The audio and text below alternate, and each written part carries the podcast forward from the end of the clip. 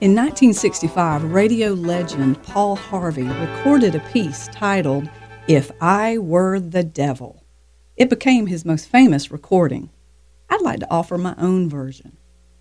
If I were the devil, I'd have 4 points of attack.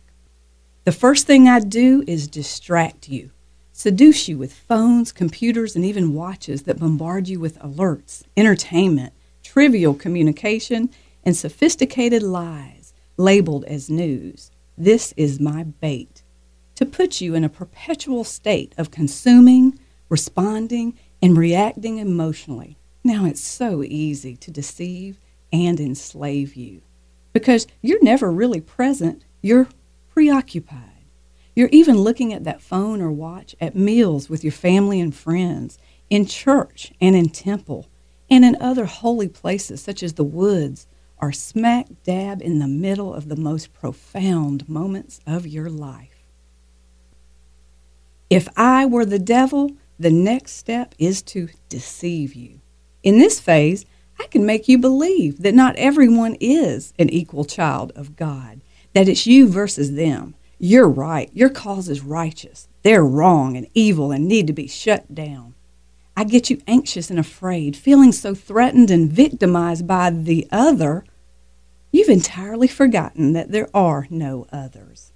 You don't even stop to deeply question anything that causes you anger or despair, or most importantly to me, that separates you from your fellow man.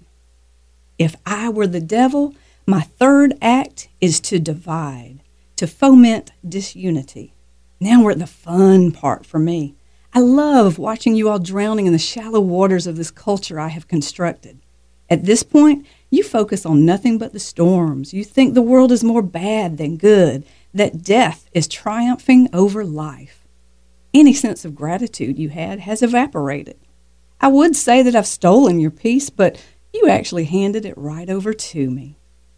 And finally, if I were the devil, I would have you so disheartened that you can't recognize things like mercy and grace and redemption.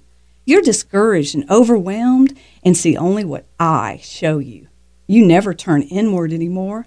You can't sit still with yourself. Your so-called God tries hard to get your attention. Ha! But I'm on an endless loop in your ear, hissing words that convince you that you have no choice or power to change a thing. My chain is tight around your neck, keeping you busy and barren, judging and comparing yourself to others, measuring your number of steps instead of savoring the walk, emptying all that's left of your energy into mindless pursuits, distracted, deceived, divided, and discouraged. In the end, I can claim victory because I have won that one thing you have neglected and overlooked throughout my 4-point attack. What is that thing? Your very soul. This is Loretta Hannon, and that's The View, here from my front porch.